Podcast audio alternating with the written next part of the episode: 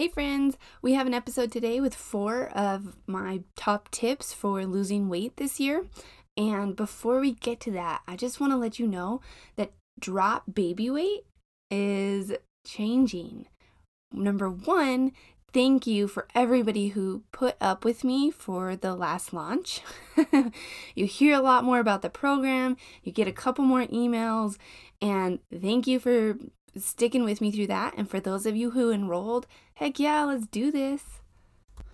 But the changes that you can expect are that the program's going from six weeks to 12 weeks, just for the sake of being more comprehensive. So you're going to hear more about this coming up. But if you think three months is like your your time, that is what you need to start to feel comfortable in your own skin again, then reach out to me. You could be one of my first three month clients and drop baby weight. All right, so all of the fun, the accountability, and the support that's in that program, I'll tell you more about that some other time. Let's get to those four tips for 2021. This is the Holy Healthy Mama podcast, where moms show up to live their healthiest lives. In season two, we are going to put a hard stop to feeling uncomfortable in your skin for one day or one second longer. If you ask me, God has a beautiful plan for each and every one of us. It's time to lean into that plan, take messy action, and show the heck up for yourself. Oh, and who am I? I'm Kristen Noriega, your host, registered dietitian nutritionist, mom weight loss expert, military spouse, and mom of three. Let's do this, friend. So, the first tip as you're rolling into 2021 for getting healthier or losing weight is that I want you to take imperfect action. If you are stuck and you're trying to hit perfect, you're trying to hit 100%, you're trying to eat totally clean and all of these great goals, it's going to fall short eventually. You're going to fall off of it eventually. So, what I encourage you and my clients to do is to aim for 80%. So, whether that's 80% over the day or 80% over the week, that gives you some flexible room and you're hitting a B. A B is good enough. So, shoot for good enough because if it's between all or nothing, it generally falls back down to nothing. Find your beauty in that gray area. Okay, so as you're watching this, and if you feel like you're stuck in all or nothing, go ahead and comment below and type all or nothing.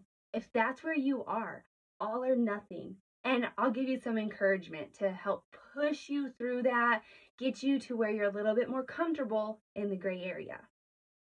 Okay, so tip number two I don't want you to count calories this year.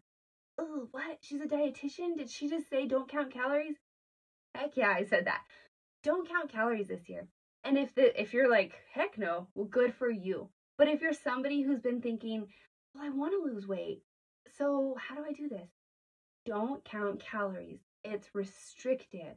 It is inaccurate. It leads to undereating, which then leads to overeating down the road or on Saturday. Maybe it's every Saturday you find yourself really overeating, or maybe it's every night after you get the kids in bed. That's when you're really overeating. So don't count calories. There's a better way to do it. If you need some support on this, drop in the comments below calories and I will give you a, little bit more, a little more push.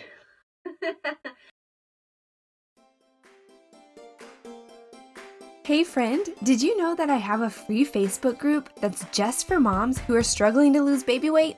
It's packed with free trainings, meal inspiration, and first access to my Drop Baby Weight program. This support group is full of moms who are facing the exact same struggles and frustrations as you. This is where you want to be if you are so dang ready to kick that stubborn baby weight to the curb and you're needing some additional support. So head over to bit.ly slash holy healthy mama. That's bit.ly slash holy healthy mama. So, as you listen to the rest of this episode, head to that Facebook group and get started. Thanks for listening. Okay, so number three is to just move your body a little bit more.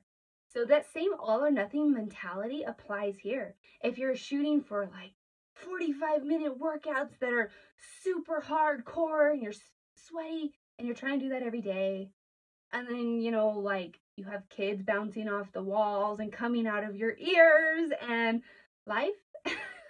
Raise your hand if you have life happening. Yeah, so that really trying to aim for perfect exercise just isn't going to happen.